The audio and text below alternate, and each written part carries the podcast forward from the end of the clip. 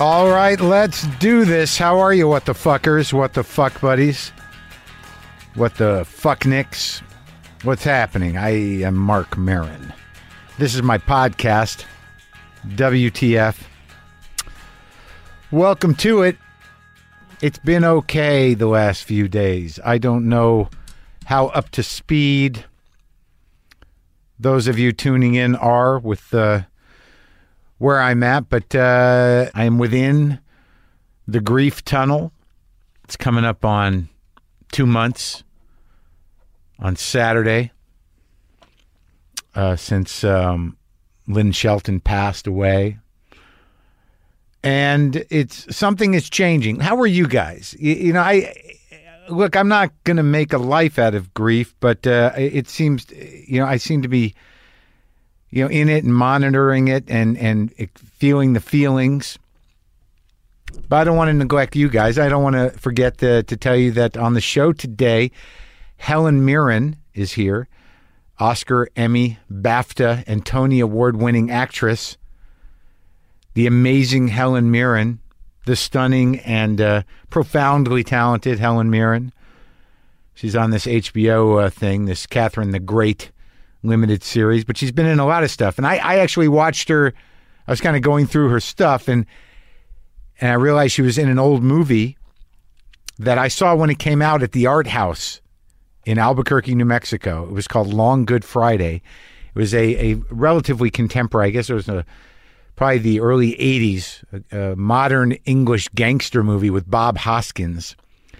And she's the female lead, and she's uh, great, but Hoskins is just to work with that guy, just what an animal, man. Just, you know, fierce, fucking seething presence. There aren't that many seething presences but I was lucky. I was fortunate. It was on the Criterion channel, which I watch. And uh, I'm going to watch uh, Lola, and that completes the trilogy of uh, whatever that was Veronica Voss, The Marriage of Maria Braun, and Lola, the Fassbinder movies. I didn't know it was a trilogy. But uh, I would talk to my buddy Tracy Letts. Yeah, I'll drop a couple names. He's been very uh, nice to me during this time of sadness, talking me through it experienced something similar in his life. It's been very helpful. I might give him a call tonight, even. Staying in touch with the people. That's the hard, t- the hard stuff. The hard part about the grieving is that you know I, I'm. I, it's the aloneness a bit, but like you know, Tom Scharpling came over for dinner the other night, and I've been hiking with my pal Al Madrigal, going up the hill, talking about stuff, gossiping a little bit. Things get limited you know, and everybody's not doing much. The the, gossip and the you know what you what you can talk about. There's not a lot of fresh news around, and you know, in terms of the the macro, that can't. Uh, that's never good anymore. It's fucking paralyzing out here. Just you know, managing the existential despair and terror of whatever the fuck is happening, and just watching people snap. It's it's amazing the consistency of these belligerent, ignorant dum dums who just refuse to take care of themselves or others by really simply, you know, wearing a, a dumb mask indoors so as they don't get sick and they don't get others sick with this thing escalating. But these people have really, some of these people have just really kind of, they're going to die on this hill, man. This was the freedom fight that they were going to fight, this mask business. And when they lose it. I've watched three or four videos of women in supermarkets and Target stores, and I just watched one of a guy. I've watched two of a guy. It is literally like watching, and I don't have children, but I'm saying, I'm thinking a three year old, a three to five year old temper tantrum in the body of a grown person, ranting and raving about, uh, it's it usually doesn't even make sense. It's just like something snaps in their head, and it has to do with a mask, and it represents a lot of things: freedom, God, you know, uh, didn't intend it. It's just a confusion of uh, conspiratorial garbage and uh, right wing talking points, and some Christian uh, end times business, just mashed up in sort of just kind of blurts. And usually there's a physical activity, uh, a childish physical activity, throwing groceries on the floor, taking things off a rack. Something snaps inside these people, and I think you really get to see who they are emotionally uh, at the core of whatever ideological insanity they've allowed their brain to be programmed with. And it's like three three to five years old, and I would imagine intellectually, some of them close to that as well. And I don't want to be condescending, but just watch those things. This is not grown up behavior. It's just it's like you know just stubborn children being told to do something healthy and just like no no no. Very exciting. Um i acknowledged oddly but i i acknowledged the um the passing of uh ronnie and donnie uh Galyon i believe is uh, how you say their last name. Ronnie and donnie Galyon of beaver creek ohio. The uh, the, the the oldest the longest surviving conjoined twins. Um, I guess they died July 4th. I did not know it was that many days ago. And the reason I I, I brought attention to it is it they I wouldn't say they traumatized me because I bought the ticket. Um, and I think expanded my brain, but blew a hole in it uh, for sure when I was younger, some of you know this, I, I had a mild obsession with um, the circus or the sideshow, the Midway sideshow, the the circus freaks, as they were called, human anomalies, as Joel Peter Witkin would call them. But I couldn't understand my fascination with them. I had books about them, and I, and I think it was really just that they were terminally and you know tragically some of them unique by birth some by choice, but the ones by birth were more fascinating to me. Yet they figured out a way to exist. And I think it spoke to something inside me that I felt so uncomfortable that going to the New Mexico State Fair, nervously buying a ticket to walk up a ramp to a viewing window in a trailer to look at Ronnie and Donnie sitting in there just watching television with their uh, their their flesh of conjoinment and whatever organs they shared exposed that uh, they seemed comfortable. They were watching uh, television. They uh, they didn't seem to mind us looking at them, but they didn't put on a show. They were just there, and it was there was it was inspiring to me. I mean, outside of the fact that they were, I don't know what their life looked like, but in the trailer they seemed comfortable, and it was quite a a decent racket. They didn't have to do much. I mean, they were already conjoined I mean, I guess they could do more, but they really didn't put a lot of effort into it. They were just sitting there. I think maybe one of them was having a snack, watching television. But the way they moved and the way they sort of, it, it was just, I think it, it made me feel better that there was a place in the world for everybody. And, you know, oddly, my place was on stage as well. I, I was not in a trailer. I don't have a conjoined twin but uh, I have an, a, a, a, sort of hidden emotional obesity that I stuffed down. And I, in another note, I noticed that there was some a tweet that uh, my producer Brendan McDonald forwarded me that uh, it says Japan's theme parks have banned screaming on roller coasters because it spreads coronavirus. And quote, please scream inside your heart, unquote. And I I'm familiar with that. I I'd like you want to know what screaming inside your heart sounds like? I'm doing it now. I'm doing it most of the time. I've mastered it. Did you hear it? No, right? It's happening. I'm screaming inside my heart right now every morning I get up and uh, I actually pray to nothing for a little peace of mind and a little guidance.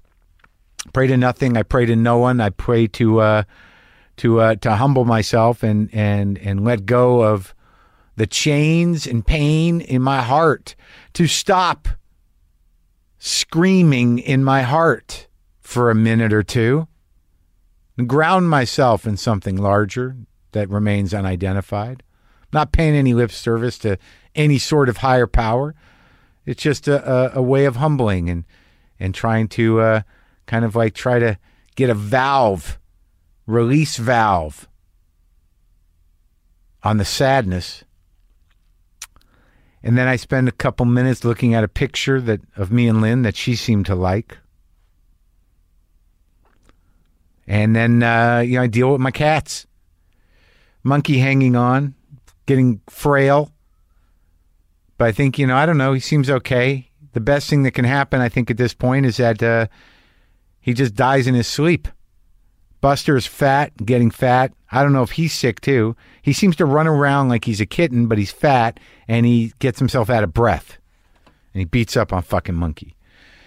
But I seem to have some acceptance around that. I'm no longer seeing, you know, monkeys aging and near deathness as part of some kind of heartbreaking continuum that uh, I, I that has been, you know, imposed upon me that I've been drawn into by um, by uh, death and uh, dying. Um, and again, I want to thank everybody for reaching out. Still very happy that you're doing that. So Helen Mirren was recently, as I said earlier, uh, in the HBO limited series Catherine the Great. You can watch that now, right now, on all HBO streaming and on-demand platforms. She's also in the upcoming The One and Only Ivan, which will be on Disney Plus next month. And this is me and Helen Mirren coming right up.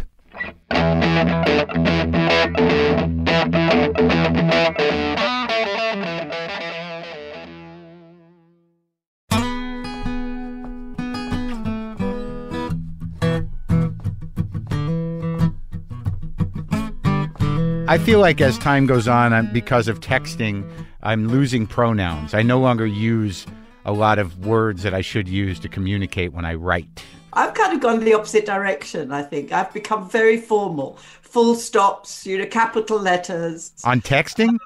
Yeah, oh, totally. Oh, even more on texting. on texting, I'm like very rigid. Well, that's uh, that. That must be a, a real a real pleasure for the people who receive your texts. And then it's probably boring. They go, "Oh God, you know, get on with it."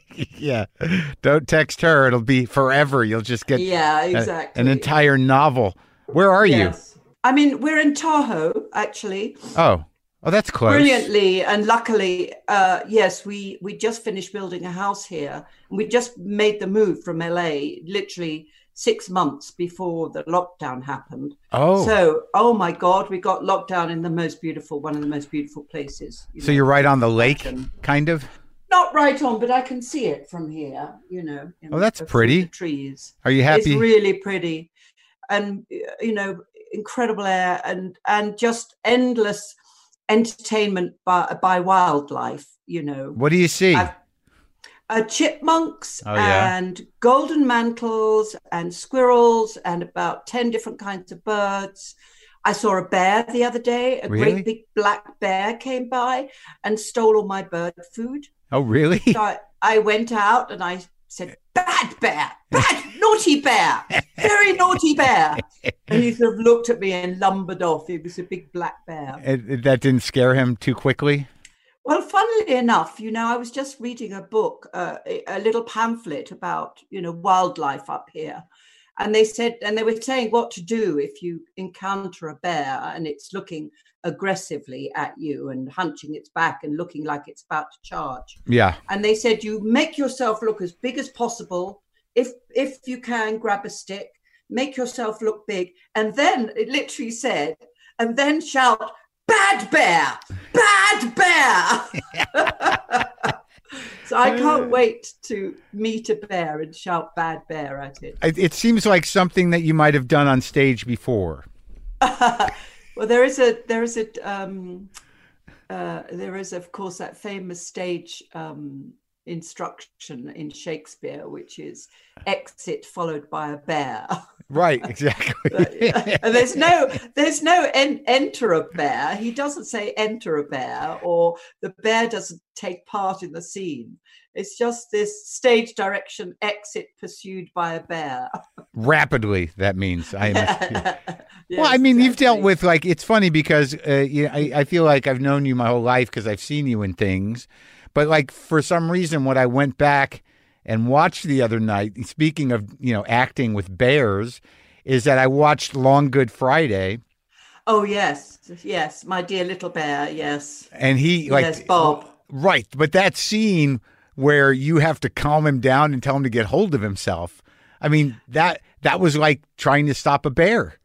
Yes, it's true. And, and Bob Bob had this incredible ability to sort of look like he was a like a you know like a a, a, a kettle about to explode or Yeah. something you know you know something you put in the microwave and you should have put, taken the lid off but it's just about to completely Yeah. explode. Yeah. He was he was brilliant at at uh, communicating that sort of explosive thing. It's sort of a Yeah. it's sort of a, a a great movie. I had seen it when it came out when I was in high school, and I remember it being sort of a, a bleak movie. That ending is is a little rugged, Fabulous, yes. Right? Pierce Brosnan, right? the Irish guy. yeah, no yes. no lines. A young Pierce Brosnan. Yeah, it, it was a it was an iconic movie at the time. You know, many many sort of British gangster movies followed on after Yeah. that one, but that really was um, a, a trailblazer in the sense of the sort of British um, gangster movies. Brilliantly written uh, by Barrie Keeffe, who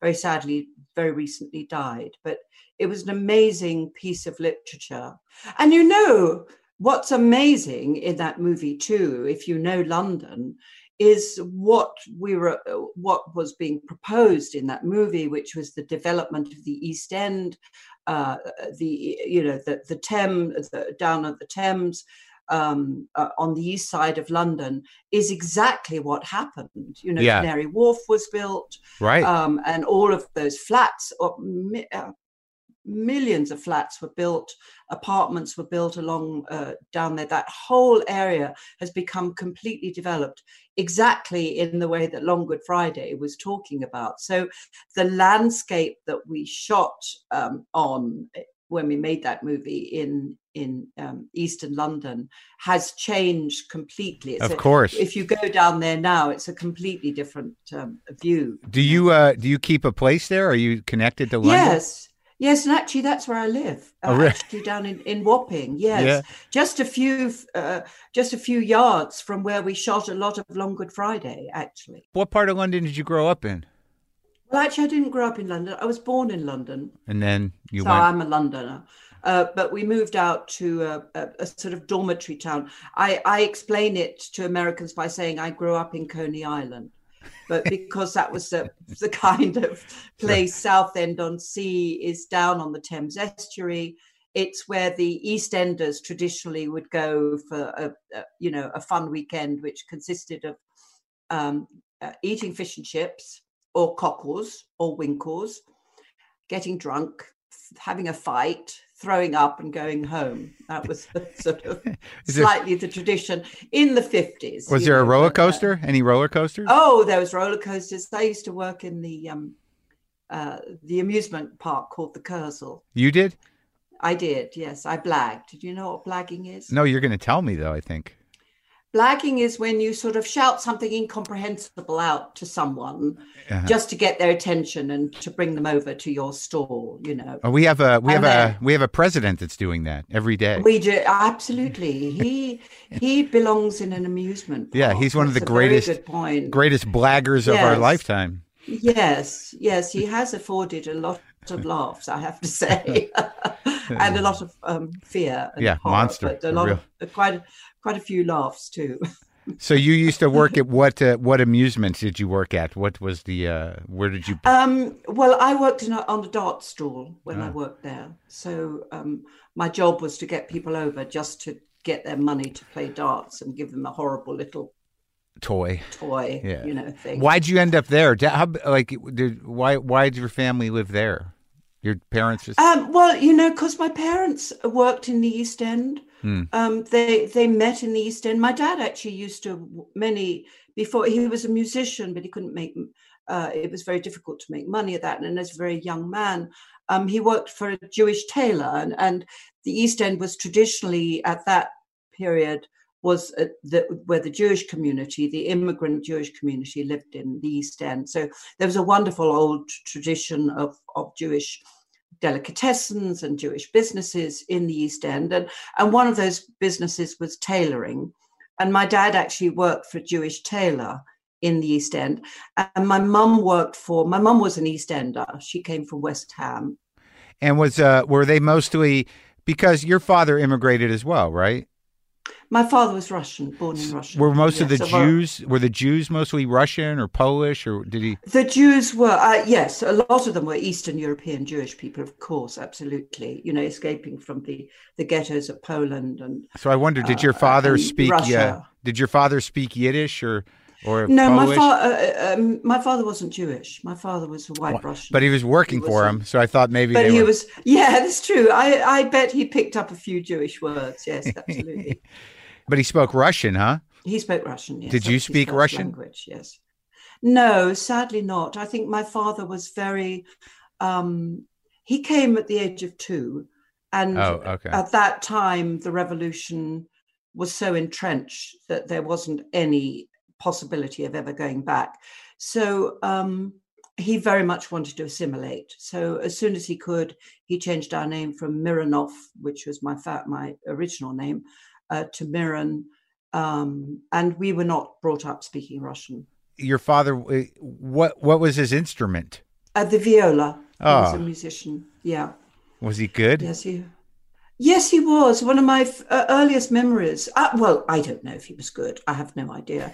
I, I think that he gave it up because he realized he was never going to be a sort of, you know, star soloist. Yeah. He was always going to be in the orchestra, sort of thing, and and also, of course, the war, the Second World War, intervened his uh, and stopped his musical career um, uh, completely. But my first memories are, are of him um, playing the viola, me waking up in the morning and hear him, hearing him practicing playing the viola. So when the when the war came, do you remember? I mean, when was that? Because I've talked to some. No, that I, I was born after the end of the war, so I, I don't. So it's not. It's not in your that I memory. rem- not in my memory, no. But um, uh, you know, I I asked my mom a lot about it, and what I couldn't imagine what it must have been like to have Oh, bombs. Yeah, just rubble. I mean, every night, and my my dad worked as an ambulance driver in the war, which Oh, was a very difficult emotion. It must have been physically um, uh, very difficult. Uh, he couldn't join the services. He wanted to join the services, but he had some medical condition, maybe a bone spur. But I think it was. A, Yeah. I think it was a bit more serious than that. Um, and he wasn't allowed to join the military. So um, instead, he drove an ambulance throughout the war in London through the Blitz. oh my God. and god! so that means pulling children out of rubble. right. You know, terrible, terrible sights you must have seen. I know. I can't. It's it's it's really uh, astounding to me when you talk about when any of us talk about or know people that have done these sort of almost unbelievable horrific jobs or tasks and they just they just do it. And you and just by knowing what we go through in the modern world or what we see on TV or the limited amount of exposure we have to that kind of trauma and horror i mean just a little bit of it'll blow your mind to, to Absolutely, yeah. to live in it. I mean i can't imagine what they what they carry with them. I think it's really hard, and it's hard for my generation to comprehend what my parents' generation went through. yeah You know, a, a depression before Yeah. the Second World War, the rise of fascism, the coming of the Second World War, the endurance of the Second World War, the realization of what Stalin was doing in Russia, and the realization of the Holocaust right to, to have to psychologically deal with all of those things and kind of carry on life and have children you know i was i was born at the end of the second world after the end of the second world war but i was conceived during the second world war when all of this was going down well i can And under, you'd- i can understand that i mean like you know what. what else are you going to well, do? yeah, yeah, in terms of yes, I guess in terms of human contact, Right. But the thought of bringing children into this world, do you know what I mean? I don't know how people. I don't know how people do it now. I mean, I don't have Me neither. because all those things that you're talking about, you know, sadly, we're, we're on the precipice of a generation seeing similar things, you know, in yes, the world. Yes, we are. It's true. Absolutely. And Yes. like, I have friends who are younger than me. I, I, I was never wired for children. I like them, but I'm much too, you know, panicky and selfish to deal with it. So I don't Mm. me have it. too. Count me in. I, I mean, I thank God I have stepchildren, and Yeah. I'm incredibly grateful for the mothers of those stepchildren, Right. Who've um, who've gone through all of that and just given me the pleasure of having stepchildren. I, I'm with you, Mark. I don't know how people do it. I mean, and it's like I it's, don't know. it's seemingly natural, and it's really not that I have anything against kids. It's just like if you give me two minutes, I can get anxiety and panic about the children I don't have, like about the children I might have had. You know, just thinking about it overwhelms me. With I, I can't do it. I can't. Do you have nieces and nephews? I do. I got a few. Oh, yeah. that's nice, isn't it? That's a nice relationship. Sure. You know, you, You can be the naughty uncle. Right, right. I bet you are the naughty uncle. I am. I, Yeah. I, you know, the the one they come to when they uh, they they they're in trouble of some kind, a little bit. Yeah, exactly. The one they can talk to. One of the first things I did for my nephew, I gave him a leather jacket at the Oh, age good. of six. Oh, know, good. A really cool biker jacket. Yeah. I gave it to him. It was new. My sister was absolutely horrified. And I said, Now, this is what you do with a leather jacket. And I took it, I threw it on the ground, and I jumped on it. Got it all messy. my sister was going, Don't do that with a new jacket. But that's the sort of thing you can do when you're the naughty Yeah, I, I. I, yeah, I don't see him enough, but uh, you know, I'm okay. I, there's never a day that goes by where I regret not having children. No, I, me, me neither. I have to say, I, I'm with you. So your I'm- father, though, like you know, you're saying about you know, you know, really thinking about that generation. I mean, did you sense what were his politics like? What did he carry with him after that or through that? Well, my dad, you know, he came from sort of aristocratic, you know, minor aristocratic, not aristocratic, but posh upper class Yeah. Russian background. His, Oh yeah. his mother, his mother was a countess. Oh, wow. He was born on the Russian estates that were then taken by the Bolsheviks. You know, he was a young man in London before uh, watching the rise of fascism, and as so many um, young people were, it's the original Antifa Yeah. group um, uh, who were fighting against the rise of fascism in in London, and uh, there was a famous march in East London by uh, Mosley, Oswald Mo- Mosley, who was the sort of English fascist who wanted England to combine with. Uh, Germany, Hitler, and, and become a fascist nation, basically. Hmm. Um, and they had their uh, black shirts, I think they were, walking through the Jewish quarter of the East End, and my father went on the on the so-called riot or the peaceful demonstration against the this particular this fascist march. So his politics were left wing. Yeah. Um, as a young man, I, I think any young intelligent person in the 1930s was left wing. It was the rise of the unions Yeah. the rise of the concept of of sort of um, a, a world where um, people without money could get an education, Mm. um, for example. So, um, So that's what know, you the, grew up the in. rise of the wealth. So I grew up in that sort of world, absolutely. So he was a Um, musician and and a, a leftist and an intellectual and somebody who was engaged politically. but also, I also mark. You know, my mum was a working class girl. Uh huh. Intelligent, left school at 14, you know, the 13th of 14 children. Oh my um, God, Absolutely. Talking about the children. That's- Can you imagine? that must have been what I think did at it. that point you just don't really think about it anymore. Probably, Yeah. I don't know. It's like that scene Um, in the uh, Monty Python's The Meaning of Life where Terry Jones is washing the dishes and a, baby just plops out from under the yes, exactly. Yes, exactly. That must be my grandmother on my mum's side. right. Um, no, she was working class exactly, and and fi- economically, financially, we were very working class in the sense. But and my dad finished up being a taxi driver. In fact, he did the knowledge. Hmm. Uh, and I, I do you know what the knowledge is? No. Doing the knowledge is what London cabbies have to do to become to get a to become a licensed black cab driver Oh, okay. Oh. in London. It sounds They very. have Uh, it sounds like an important thing. It isn't. It? Well, what they do is they they learn every basically every street in London. They have to learn literally the name of and where every street Is it in London. do they still? Yes, they still do. They still do the knowledge. Um, uh, I mean, GPS now. Maybe eventually the knowledge will disappear, but it still is in existence. And then when they do the test, they say, "Okay, it's four o'clock, four thirty in the afternoon Right. you have to get from this street in North London to this street in South London. Describe me your route. And, and so the knowledge is that you have to say, okay, I, I turn left on St. James's Street, Yeah. and then I turn right on Thursday Street, and, da, da, and then And you have to take in consideration the traffic.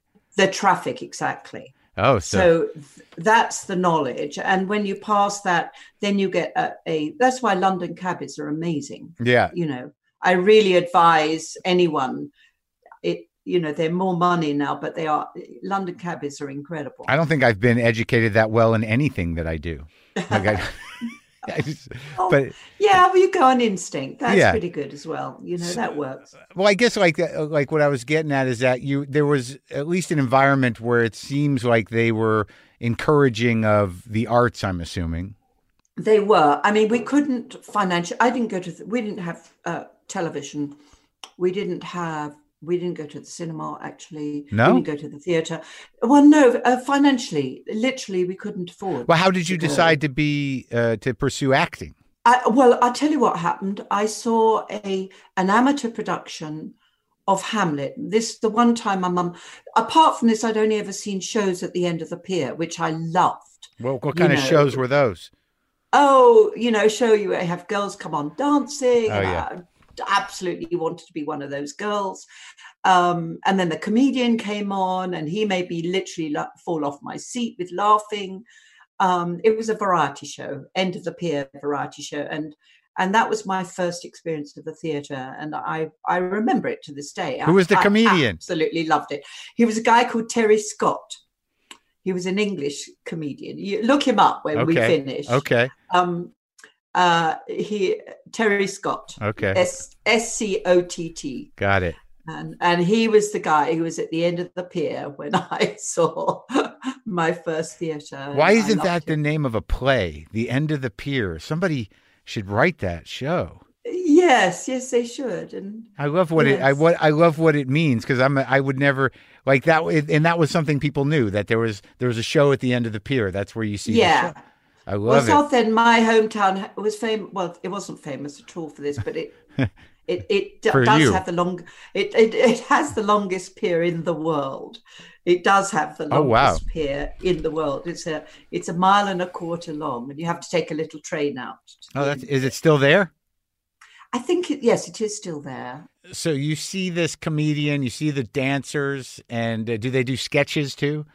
And there- ske- I'm sure they did sketches. They did a bit of boring warbling singing. I, that never, you know, right, appealed right. to me. But, but um, you knew you wanted to be on stage. yeah, and then I saw a, a, an amateur production of Hamlet Yeah. by the Southend Shakespeare Society, Hmm. and that was really what. Uh, it, that just completely blew me away. Not because it was a terrible production, I'm sure. You know, I do remember their tights all being sort of wrinkly around their ankles. Yeah. but um but the story i was just so uh, blown away by the story. And i mean can you imagine what that's why i don't think shakespeare should be taught in schools. Can you imagine watching shakespeare for the first time when you're about 13 or 14 and you don't know what happens?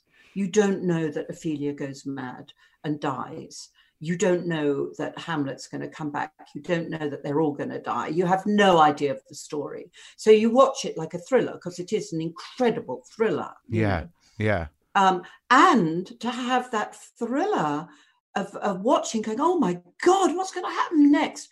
With that poetry, with that in, those incredible con- um, conceptions into you know thoughts in your mind at the same time i mean and that was sort of my experience Wow. Because Um, like I've been like I've been sort of this like ignoramus on my show over the years in terms of how I've uh, been sort of unable to engage with Shakespeare in the way that that a lot of people do, and I've told Shakespearean actors this, and like Ian McKellen sat. Yeah, I he- know it and very well. Yeah, Yeah, he sat across from me and did Shakespeare to my face.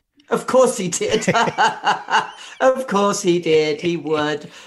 It was that monologue about immigrants. I think from is it from uh, the Thomas More? It wasn't. It wasn't. Uh, yes, I've heard him do that, Yeah, that speech right, actually. yeah. Yes. Because uh, it must have been around the time he was doing his one man show, probably, was it? But that's wonderful. But, But he uh, just yes, like he, is- and, and and it connected with me because my Yeah. problem is uh, maybe it's as an American or maybe just as a person, you know, because I I enjoy being engaged, but I do get a little lost with the language, and it becomes difficult for me to to to sort of follow the story. It, yeah, no, totally. The the language can be very, very. It is very difficult, but with a great production and great actors, that clarifies an awful lot of it. You know. So that's what happened to you. At th- you were 13, and you were just, you know, your mind was blown. my mind was blown by by the story as much as anything. It's, it's fabulous world. It was so different from my boring little, you know, little dormitory town I felt that I was living in, you know, suburban street and all the rest of it. And to to see so that engaged my imagination and I became quite obsessed at that point with not not so much with the not certainly not with the intellectual stuff of Shakespeare, but the, just the stories and the characters. And you'd already So wanted to do, you wanted to be on stage. You knew that. And I didn't know that, no, I but I knew I wanted to imaginatively live in these other worlds. oh, so this was before the end of the pier thing. Uh, no, after the end of the pier thing. So you got The both of the pier sides. thing- You've got you yes, got the, exactly. the burlesque, Yeah. and then you got Hamlet. Yeah, yeah, exactly, and that's kind of me in a nutshell. Actually, There we, That's there you of- go. there you go. Figured yeah. out the source the, of Yeah. your of your being.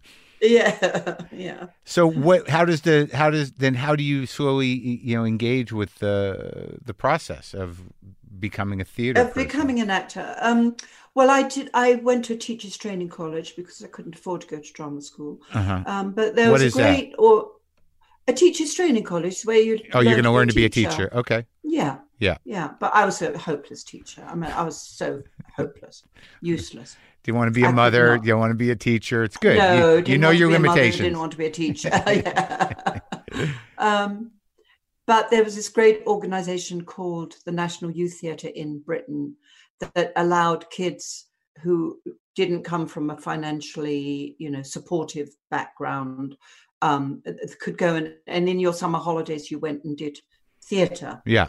Um, and that was that sort of launched me. I did um, Cleopatra in Antony and Cleopatra with that organization, and um, and it, it you know the the press would come. That was the great thing that you know the, the critics from the newspapers would Right. come. So so they they gave me a good a good press, and from that moment on, I as soon as I left college, I went I became a um, I I went to the Royal Shakespeare Company. So that's where you actually trained because you just had a knack. Yeah. You had a knack for it. Is that uh, what you would say? Well, you know, it's like any, it's like a lot of jobs, isn't it? Really, you can't really train.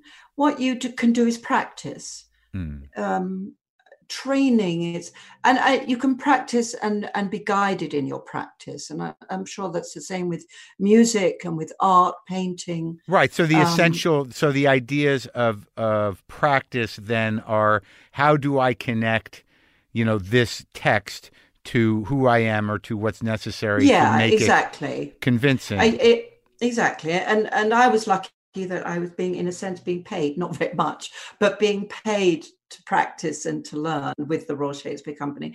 But I was kind of in at the deep end. You know, I started off, boom, you know, at quite a high level. Why in- is that? in- Because they you just had you because you were you had a natural gift, I guess. uh, I guess.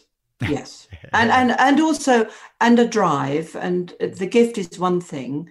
The drive is the most important, isn't it? Don't you think, Marc? In life, you know, you see incredibly gifted people wasting their gifts because they don't have the drive and then you ha- see less gifted people with incredible drive and right. they do better a lot of times the uh, the gifted people who don't have the drive it's just that they have it it's just going into them they're driving yes. themselves yeah yeah into yeah. into the wall of their their heart yes. No no absolutely. And and, it, it's tragic when you see that happen. It is. It's, it's it, devastating. it is. It is. Um on the other hand, you see another kid, you know, who just it you know their imagination has been engaged by something and they are just absolutely driven right. to do this. And and i you know that's that's that's what art is. It, it's it's the drive really. but right but it's not like it's interesting because now you know ambition and drive can be applied to different things but the drive you're talking about is is not it's not a career drive. It's it's a no. pa- it's a passion oh no no. for, it's not a career drive right, at all. Right. No. it's a passion to to to be fully yes. immersed in the thing. It's the creative passion, absolutely. Yeah. So, who who were the people you were working with? Would I know any? Who are my contemporaries? Um, quite a lot of them have died. oh, have they? um, uh, uh, but um, well, Mike Leigh, uh, the film director. I've been watching his movies. Marc, oh my god! Yes, Mike Leigh was an assistant director. Um, Mark Rylance was in the, I, am sure you know who Mark is. Um, he was one of the young actors that I, uh, in, in my group. Um, That's interesting. I didn't know that about Mike Leigh. So he was a, what was his role in the shape? Royal he was an assistant, he was an assistant director. He was in the directorial world, but he was an assistant director. And in fact, he uh, what we saw him aside from the RSC, but in his own, you know, uh, in his own time, start with experimenting on this sort of improvisational at that time improvisational theater or theater that was written out of improvisation huh so so um, he was he, doing that he was doing that way back then. Did, yes, absolutely. Have you done any work with him? No, I've never worked with Mike. I know him because you know that seems crazy to me. Contemporaries, but I've never worked with him. No. How are you at the uh, How are you at the improvising? Are you any good? Can you do it? Uh, um. Uh, sometimes I'm really good at it, and sometimes I'm unbelievably naff. You know what naff means? I, I, I, I feel like because of how you used it, I know what it means. yeah, naff means naff. Yeah. But not very good. Um, so you, maybe that's the nature of improvisation. But Americans are brilliant at improvisation. Yeah, some of them. Americans yeah. are much freer. I think the Brits are getting freer uh, because I think they've learned from the Americans. Oh, well, and finally. I think the whole finally exactly took them a long time, but um, but you've addressed uh, that. It's sort of interesting that you've, you know, I'm jumping around a bit, but that you know the sort of the I, I rewatched uh, the Queen as well, which you won the Academy Award for. I, I watched it the other night, and uh, what it, that's a, a really amazing performance on your part, and but it's a great story, and it's a it's a really great script uh, to sort of figure out, you know, how to capture that that woman as a human you know, and in what situations. You know, it's just really a, kind of a brilliantly constructed movie. Yes, Peter Morgan, a great writer. Really yeah, it was really something. Writer, yeah. But it sort of deals with that idea of you know, you know how British people see themselves and you know how uh, they think they're supposed to behave traditionally or or nationally. Yes, yes, absolutely. Um, I mean that is.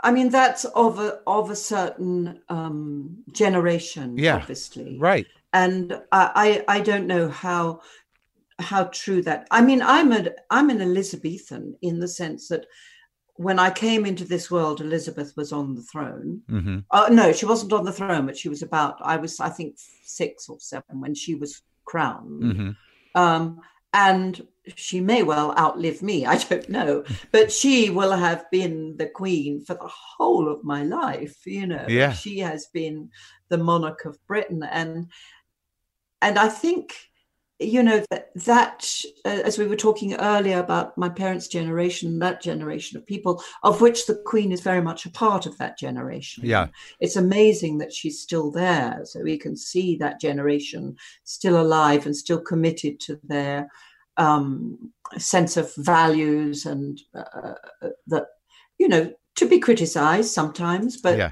but also to be admired in many ways. Yeah, it was a it was Um, a, a there was some great stuff in that movie between you and uh what's his name Michael or the who played? Michael Sheen. Michael Sheen. Uh, Michael Sheen, yes, fantastic. I mean, really something else, and and it's fresh in my head. Obviously, I know you did it a long time ago. Thank you for watching. That's very sweet of you. And, doing uh, your homework. Well, you know, it's like uh, you know, there's not you have such uh, uh there's so much you've done, and there, you know, and for some reason, I chose to watch a bit of Catherine. I chose to watch Long Good Friday, and I chose to watch The Queen. I don't know why I chose. That's a good mix. And then I- That's a good mix. and I yeah. actually I watched a couple of clips from uh, Herostratus. That's unfair. That's unfair. I was at college when I did that. That's I was a student film that I Yeah. stupidly signed up for when I was like seven, 18 years It's, old. I, I I didn't know what it was. I was trying to figure out just how. Um, how- I, it's amazing it's still around. It's very it, it's very alarming. well, I don't think you can't. They don't have the whole movie on on YouTube. I don't think, and I think it's someone someone has reprinted it and made it available. I was just curious in terms of you know in that time. Uh, in the late '60s, early '70s, when there was so much uh, kind of um, creative and, and adventurous things going on, you know, in theater and in film or whatever, I was more curious about, you know, what no, you were involved right. in. It was it was a it was a period of incredible. You know, the whole '60s thing was an incredible sort of explosion in, in so many ways, politically, um, yeah. you know, artistically. Yeah. So that's Um, what I was looking at. I wasn't looking at it to to to, to, to make fun of you or anything. I was the curious. was- embarrassment tapes. No. Yes. No. So, like before I forget, did now do you know? And I'm sure you've answered this question before because I'm sure you did press junkets and it was on every one of them. Do you know how the Queen did, did she did she say anything about your performance? No, she never directly said anything. She wouldn't. I did meet her afterwards. You she did? very kindly. Oh, I did. I had met her very briefly before. Uh huh. um, but she very kindly and this this was basically a tick um, uh, she invited me for tea to have tea no, not at at, uh, at, at um, i was at a um, i was at ascot uh, i was actually i had been asked to give a prize at ascot so i probably as a stand-in for the queen really but um, she was there because she goes to royal ascot and she asked me to go and have tea What is um, Ascot? Ascot is a race, thing, Okay, you know, okay. a horse race Okay, thing. okay, right. Horse race meeting. Got it. Got it. Yeah. It's the biggest, poshest horse race meeting in in Britain, uh, Royal Ascot, and the Queen goes because, as you know, she's a huge horse aficionado. Right. That's her passion. That's her drive. Is horses, um, not monarchy actually. Although she does it so well. So you, she asked you for tea. She asked me for tea, Yeah. and she introduced me to some sheikh that was there as well. Um, as this is Dame Helen, because I was made a dame before I played the Queen, funnily enough. But um, this is Dame Helen. She played me, you know, in the film. and the sheikh looked completely confused because he obviously hadn't seen or heard of the film. So, um, But you know she watched it. but she never said anything. And I never would have expected her to. Why should she? You know, that's the great thing about that kind of monarchy is that they just let us get on with it.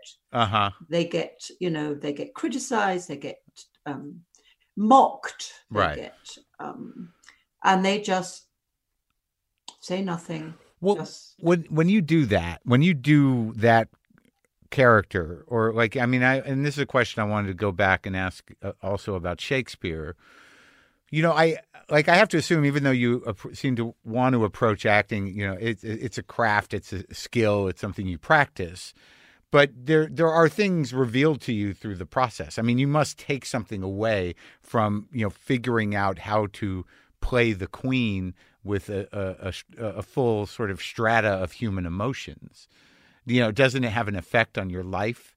Yeah, I mean, uh, what you know, what we do as artists, if, in any of the arts, you know, is that you we are constantly re-examining what it is to be human, aren't we? I mean, just constantly. Musicians do that painters do that, writers do that, and certainly actors do that. It's a, it's a constant re-examination of what it is to be human in in all these different contexts. So, you know, playing the Queen, it, it's very interesting because she lives in in a bubble that none of us can comprehend. Yeah. Except for, I guess, some other monarchs somewhere else in some other country. Mm. But this, you know, Jeff Bezos doesn't live in that kind of bubble. Yeah. No. You know, it, it's it's a very specific and the weight of history. right. The, but there's a, because there's a The there- bubble, the context of traditions that the have context to be. of uh, absolutely, and and that you are one of a long, long line,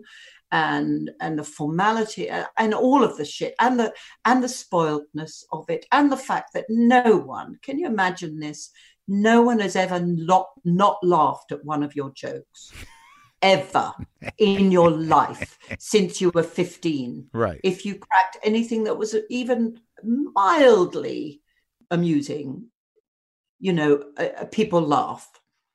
I mean, I. I've so did you use that? Did you use that? Like, is that an uh, an observation that sort of gave you some sort of entry into her? No, you know what I did? I I only looked at film of her before she was queen when I was doing my research.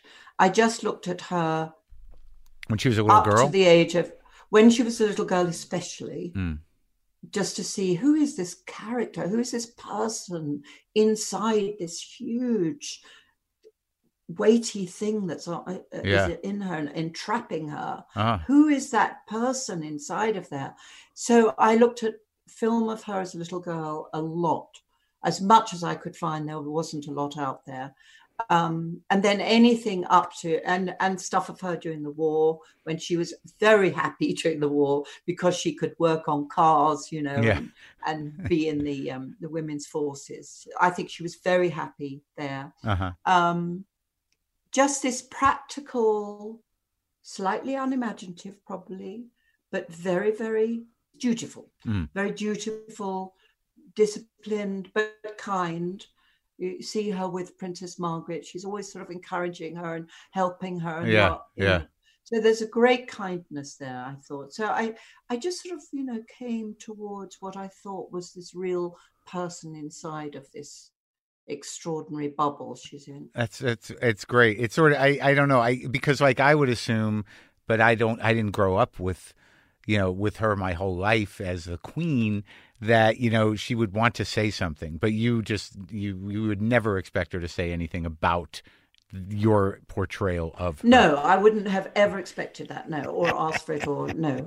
So do you, so you you do you I would assume that the way you were brought up with the with your father that there was some criticism of the monarchy in the household. Oh yes. Oh no, absolutely. My parents were strong anti-monarchists. But you have a Um, reverence that survived that for the monarchy? No, no, I don't have a reverence for the monarchy. Hmm.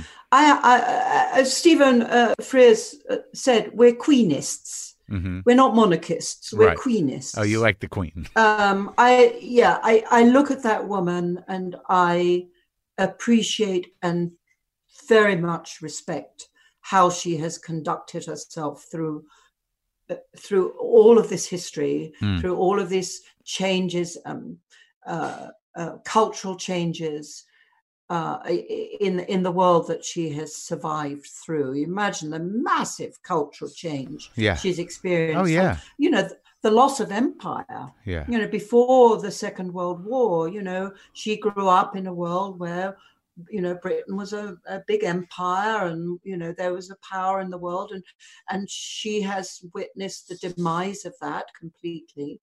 Um but the way she's conducted herself she never got fat she never got thin she never you know became addicted to anything. She just steadily went on you know through and then through Diana and and all the stuff that family wise she's had Andrew oh my god Andrew um Now, yeah. now Yeah. oh ugh.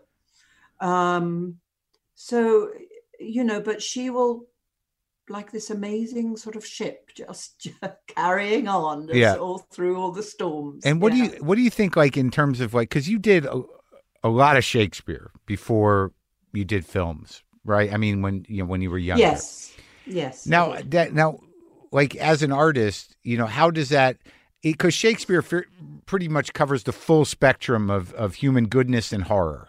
Like you know, you Yeah. the, the it's well, my God, yes, yes, it does. From you think from Tamburlaine or you know Lear, Gloucester's eyes being put out. uh, right. He wasn't. He was unafraid of horror. Yeah. and and so like i have to uh, like in, in terms of your education as a grown-up and as somebody who investigates the the human uh, emotional capacity it's it's all in shakespeare right it's all there so you so you've had to like the part of that training whether it's about acting or movement or being here or there on the stage emotionally you're going to get filled up with almost every type of interaction possible between humans doing Shakespeare.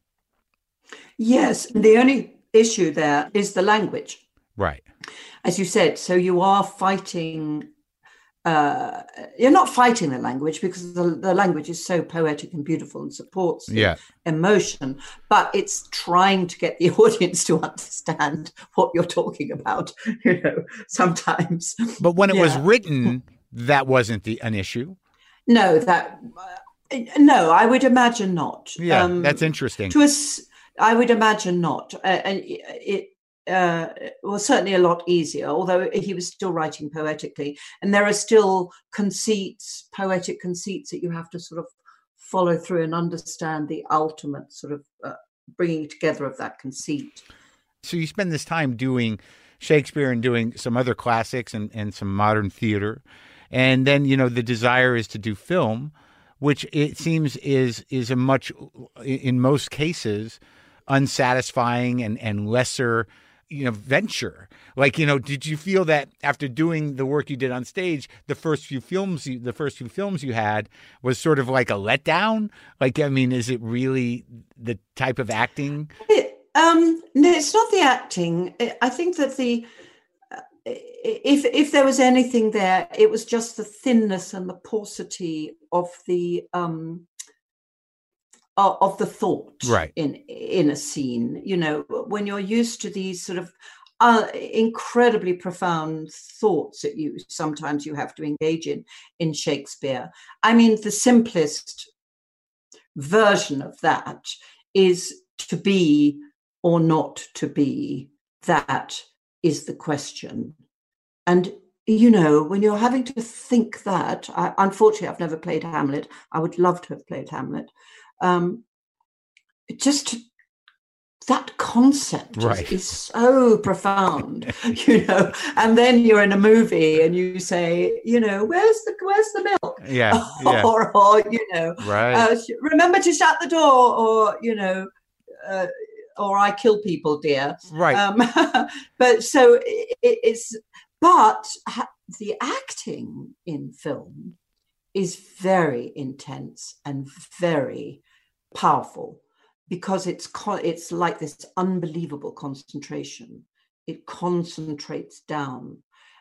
And you know, you've got this huge set and all these hundreds of people, and everyone's arrived at the light guys arrived at four in the morning, and the honey wagon people drove the honey wagon in, and the catering got set up, and the Yeah. makeup truck is there, and then you're in makeup at six in the morning, and and and now all of that stuff, and now is action, and now it's your job to do everything, the thing that all of this is about yeah yeah yeah. all of those people's work, everything, the time, the effort is all down to action. That's your it. that's your job And that's my job. and you don't know how that's going to be cut And I don't know how it's going to be cut. I don't know how it's going to come out even I know. because you, go, you don't practice, you can't rehearse it. So it's inc- I find film acting incredibly intense and and wonderful uh, and demanding and inspiring and and I watch Americans do it. And the first time I worked with Americans, I was blown away by them because they're ability to be natural within this un- unspeakably unnatural. It's more natural to be on a stage, honestly, with another person opposite you in costume and you're, you know, than it is on any film set. It's it's impo- almost impossible to be natural. And so the people who are natural and within their, their naturalness are inventive. Who was the first person uh, that you noticed that with, that you worked with, when you were like, "Oh my god"? Well, I, I have to say Pacino Oh, was yeah. the greatest master of that, the the master of the technique completely. Did you work with him? I did. I, I did a um, TV thing um, about Phil Spector. Oh yeah, that was way Um, I, right. p- I I played his lawyer, and and he played Phil. Yeah. Um, uh, uh, uh, but to, to to to work with Al is is is an an amazing experience. But one of the one of the actors that I worked with on the first American film I did, which was um, 2010. Um, uh, was Bob Balaban. I don't know if you've ever Oh, he's great. or you Oh, know yeah. Bob Balaban, a great, great actor and a great guy. I've talked to him. Yeah. And he gave me this brilliant piece of act, film acting note, and I've passed this on um, to other act young actors. And uh, at the time, a book called Zen and the Art of Motorcycle Maintenance was very fashionable. And he said, acting is like Zen. He said, you aim your arrow where you think it's going to uh, land, you know, in the in the take. Aim your arrow and let it go and let it go, let it land wherever it lands, because you can't control where it lands. You can't control what the audience are going to get from that moment. That is, you don't even know whether it'll be in the movie or not. So aim your arrow, give it all you can, and then let it go. yeah. Don't go home and think, oh my God, I should have done it like this. I should have done it like that. Why didn't I do that? Which one tends to do in film. Um, so it was a great piece of. Um, That is great. That's something. Yeah. I mean, you worked with him on which Goss? Which? Where'd you work with Bob? Uh, he actually, uh, this was 2010. He was in 2010. oh, the movie. and then, 2010, and then, right. yeah, the movie 2010. And then, yes, he was a producer on Gosford Park as well. yeah. yes, yes, Yeah.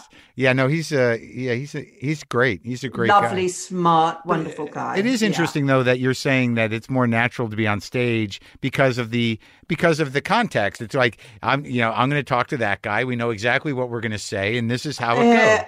and this is how it goes. And you've got chairs to sit on, and you know, Yeah. you're in your well, sure. There's an audience out there, and you are sort of incorporating them. But with you know, on film, you don't. People often say, "What's it like to work with Bruce Willis?" Well, I know what it's like to be with Bruce Willis, and it's a lovely thing. Yeah. Incidentally, to be with Bruce Willis He's so kind and lovely. But to act with him, you're not acting. You're acting with the camera you know you're looking at a thing on the side of the camera you're not looking at a person in general Right, uh, right, and know, also yeah, that's it. That's whole- there's a there's a you have you're servicing an illusion uh, in Yeah. film and television, whereas in theater you're not. Theater, No. you know, everyone understands the the the terms. You know, like you know. This is the play. This is the theater. Yes. They're going to do the thing, and if they do it well, Yes. we're going to be elevated and taken out. With yes film, and you live and you live in the world. You're living in the world. I mean right. step onto that set yeah, you're in the world. Yeah, absolutely. But uh, on on a film set it, it's hard to i can understand the actors uh, who just want to stay they have to stay in that world right. even though they're in their trailer or their uh, you know uh, craft services they're in that world don't talk to me you know to, i can only answer as lincoln um, i can understand that because it, you know film is the film world It's easy. It's easy. It's easy to so distract right. So, have you worked with those kind of guys? Was Pacino like that? no he wasn't like that no no he's and he's also one of those guys like he's one of those method guys those second generation method guys that can really when Hmm. he wants to he can really still do it you know like oh yeah there's a couple of them like but you know de niro's still great too but like you know pacino can really get lost in something his Oh, totally. Yeah, I thought he was brilliant in. Yeah, I thought he was brilliant in the the, the recent uh, Scorsese film. Oh, yeah, yeah, Jimmy Hoffa. leader. Yeah, doing- Jim- I thought he was fantastic. you know what Jimmy he's, he's you, you know what he's great in is that Kevorkian uh, movie on hbo Oh, I haven't seen that. Oh, I'd love to see that. he's great in that i mean that, yeah, that was to he's me uh, he's one of the uh, the great thing about Pacino was was when he was off camera, and he would always do everything off camera for you. But he wouldn't just oh, that's nice. say the lines. Oh, he wouldn't be reading the lines, He'd you know, or just just full out acting. He'd he'd give a, a more of a performance sometimes off screen than he would on screen because he'd be inspired by something. He he just um you know he he can't stop himself. He, He just Loves to act. he can't he loves it. He loves it. He loves the imaginative process. But it's very generous for somebody to do the. yes. y- incredibly. Incredibly. So yeah. in the beginning, though, was did you find that you were taken like how do you how did you where do you see the evolution from? Because you know at the beginning you had smaller parts. You, there were some sort of slightly you know sexualized parts where you expected to fill uh, you know a, a role that had nothing to do with necessarily the character or who you were, and so you kind of evolved out of that somehow. And and bec- like I, I think it was probably Long Good Friday was probably the the first big you know Well, no, I would say the first big in a way. I mean, I've done lots of t- lots of big TV roles. and Oh, at yeah. that time, uh, I was uh, said, and it was true. Um, British film is alive and well and living on television, uh-huh and that was very much the case. Okay. sort of through the through the seventies. uh-huh But um, I I did luck out majorly and get the the role in Prime Suspect, which Oh, was yeah. a big well that was um, later that was TV. after That was later. Yeah. That was in the eighties. Yes, but that allowed me to to segue very nicely through that. That can be a difficult time for women. You know, the late thirties, early forties era period when you're not the you know cute young Barney anymore, right and you never will be again. And um, but you all the time you've been looking for something more than that anyway. And, Yeah. and Prime Suspect was a was a wonderful way for me to go into a different generation, a different kind of work. well i mean Yeah. you you were you did it for like a decade didn't you like well, how long was that on Well, I did. Uh, it wasn't that it was on. I was very lucky because it wasn't like a TV series. yeah uh, it was something that we did every 18 months i would do another prime suspect so I, in, in between i would do theater i would do movies Mm. i would do lots of other things it was never like a series like an ongoing rolling series it was never that it was just every 18 months i would do a, another prime suspect and and you yeah. and you were you know you, you dug into that character people knew the character people yeah, were fans and followed along with her. She Yeah. sort of she she had her development, you know, Uh-huh, over the uh-huh, years. uh-huh. Yeah, yeah. and now when you do So- um like yeah i mean you do a lot of different kinds of stuff and you know you, you kind of show up in things and you you are everyone knows you so you can just do something like documentary now and people are yeah, I love that. Yeah. Is it brilliant? yeah yeah yeah it's great. Is it brilliant? Don't you love it, Marc? i do i do I, I love it. It's very, very fun. those guys are Yeah. hilarious yeah. but like do you see any difference in doing like the queen and uh fast and furious movie yeah, of course it's different. It's completely different. but from but um, but do you do I begged to be in Fast and Furious. you I did begged. I was. Oh yes, yes. I, I begged. why why did you beg to be in that movie I don't know because it because it was so different from the Queen, I think, and uh, you know. But I did get to, you know, I, I love driving cars. Of course, then they never had me driving a car. Oh, they let you drive one on um, set though, didn't they? Did they? eventually, yes, Oh, good. yes, All right. eventually. So that was a drive, that was a fun thing you did. It was a fun thing, yes. Although, although you know, in, in all these fun things, there's always an element that's not so fun. Yeah. um, you know, because in the end, filmmaking is quite a serious business. It's uh, Sure. financially serious, and it's a you know, it's a it's a it's a weighty thing. A movie. There's But, um, expectations. The, you know. Yeah, but I Vin became a has become a great friend. Oh yeah. You and Oh, Vin, yeah. you hang out. Me and Vin, I love Vin. Yeah. We don't really hang out. We hang out on messages and things like that. Uh huh. He seems like a good guy, He's a good guy. and he looks great on camera. That's the weird thing. There's some gift that certain actors have where you just like Absolutely, they have a power on camera. it's wild There's an internal power Unex- that is undeniable and it's unexplainable too. You can't and manufacture unexplainable, and it's sort of not about acting. It's No. about something quite different. You just fit. Mm, yeah. Yeah. So playing Catherine, this uh, this this four uh, what is it? Do you did it was it six or four episodes? Four. Four two hour episodes. So is there anything Yeah. exciting about uh, the Russian element, given that it's your history? well, eh, you know, she actually wasn't Russian, Right. course, Catherine. She was Prussian, Right. sort of sort of German Russian. But she ran the uh, Um, store for but uh, but she she ran the store for a long while. Uh, she, an amazing, amazing character that um, I had always been sort of fascinated by. Uh, uh, um, just anyone who is prepared. I guess when people, and especially women, I mean, especially women, and especially women of that era, Mhm. who have the who just know that they have the capability to do this thing Yeah. you know so much of of being a woman is actually about insecurity questioning yourself not feeling you're capable because for thousands oh yeah not that yeah maybe a thousand odd years we've been told that we are incapable and we can't do it and uh, you know of course I, I you know Marc for in the world of comedy Sure. when I grew up, eh, eh, um, women were not funny. Oh no, women can't be funny.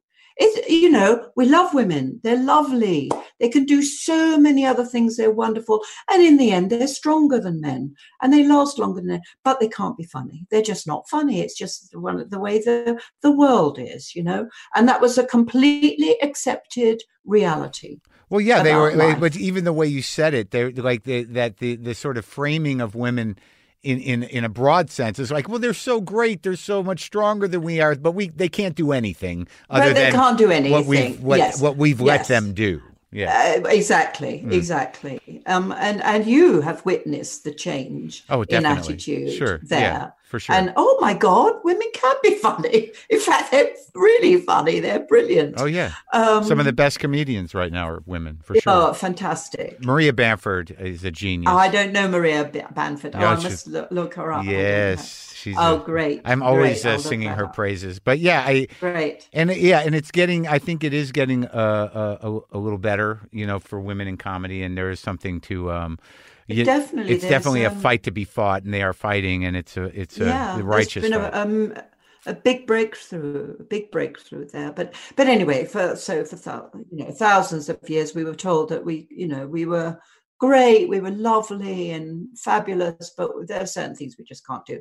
So Catherine in the 18th century looks at our complicated, violent, difficult country like Russia and says, "I can do this."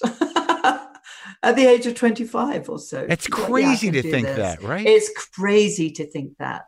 And before that, she'd learnt Russian.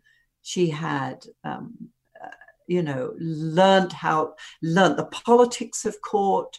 I mean, she was just so brilliant. yeah, But at the same time, she was very accessible. She was sexual. She was, she loved falling in love. You know, she wasn't this sort of, you know, Right. you know, one dimensional person. She had all these layers of femininity about her as well. So I'd always been sort of fascinated about this. and also she was like a rebel to a degree in terms of you know shifting the uh, feudal culture into something more.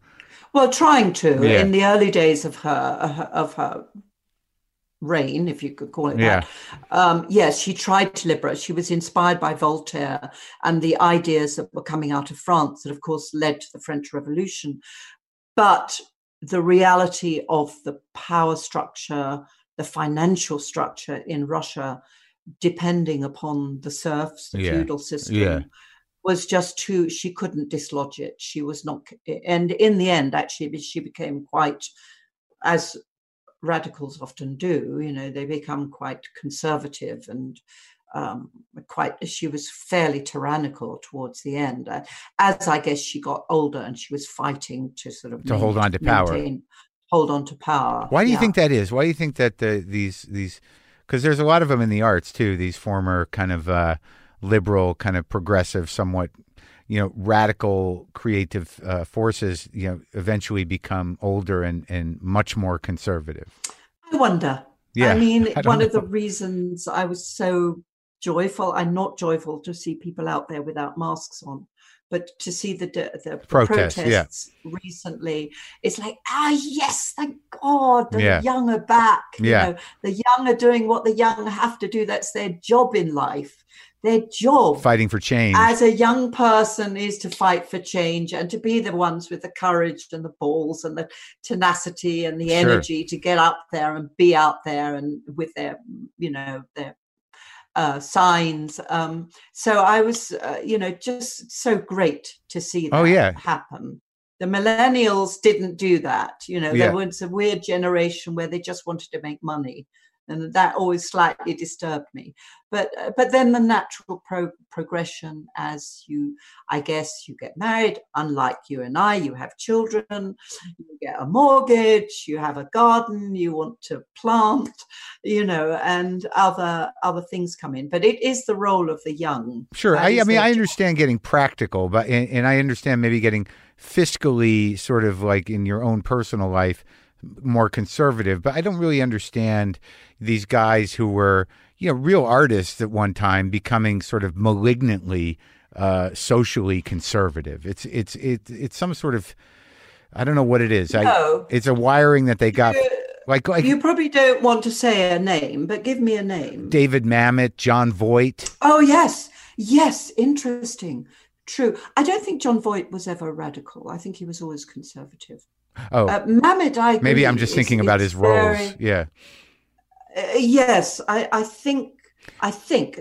I don't know. I talked to know, Jane I Fonda. I talked to Jane Fonda, Yes. and he. I, think he took a big turn. A lot of these guys took a turn after 9-11. Something just broke in their brain, and they decided that foreigners were terrible and that you know America was under assault. They're- I, I, Marc, I completely agree. I can't comprehend that. yeah. I, I think it's um, what happens is it's that there's a sensitivity necessary uh, to to be a, a, a, a genuine artist, and and I think that you know if you get older and you maintain that sensitivity, and at some point you become consumed with fear that you can't get back to it anymore, and and you react Yeah. in a different way. Yeah, I don't It's- know. It, both. I mean, I've worked with both of them. You know, Mamet wrote the um, um, Phil Spector piece. Which one? And uh, Phil Spector. Oh, oh, oh he wrote and directed it. He's like, but Um, he's like also like I think he likes being a button pusher. Like he's a like, I, Yes, but I do, I think that's true. but I think he means I it. think he's a he's a provocateur. Yeah, yeah, yes, sure. Yes, he is, and I don't think Jon Voight is. I think I worked with John on National Treasure. He played my husband, oh, really? um, and uh, you know, both re- obviously Mamet is really really smart, and, but Jon is also very you know intelligent. Yeah. Uh, you know, Mm. it, it's a, it's a bit like um, what's his name? The other, you know, my cold dead hand. Um, Charlton Heston. Charlton Heston. Yeah.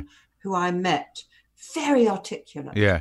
You know, you don't want these people to be smart and articulate. You want them to be kind of, you know, like Yeah. Trumpish. Yeah, yeah, of, yeah. You know, Yeah. um, but uh, but they're not. They're very smart, very articulate. But but you know, oh my God, the uh, the arguments are so Yeah. uh, They're they're just not in, dangerous and unpleasant and closed uh, off, not embracing, not Yeah, and- no uh, no. tolerance.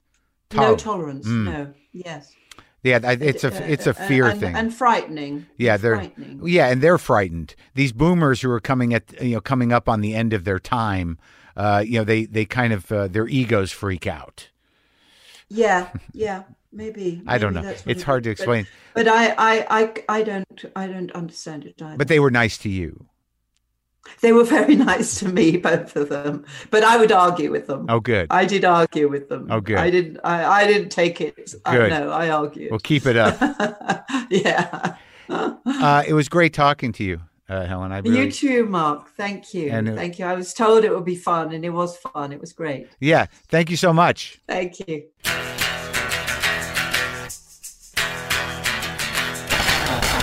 Helen Mirren. How great was that?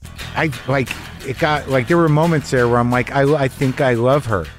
There you didn't hear it because maybe I got you locked into me screaming in my heart, but my heart was singing a bit talking to Helen Mirren, and you can watch her in uh, Catherine the Great now streaming or on demand on all HBO platforms. She's also in the one and only Ivan, which will be on Disney Plus next month. And now I will play some guitar. I got to learn some new chords. I got to learn. How long have I been saying that? How long? My heart is screaming. I'm screaming inside my heart.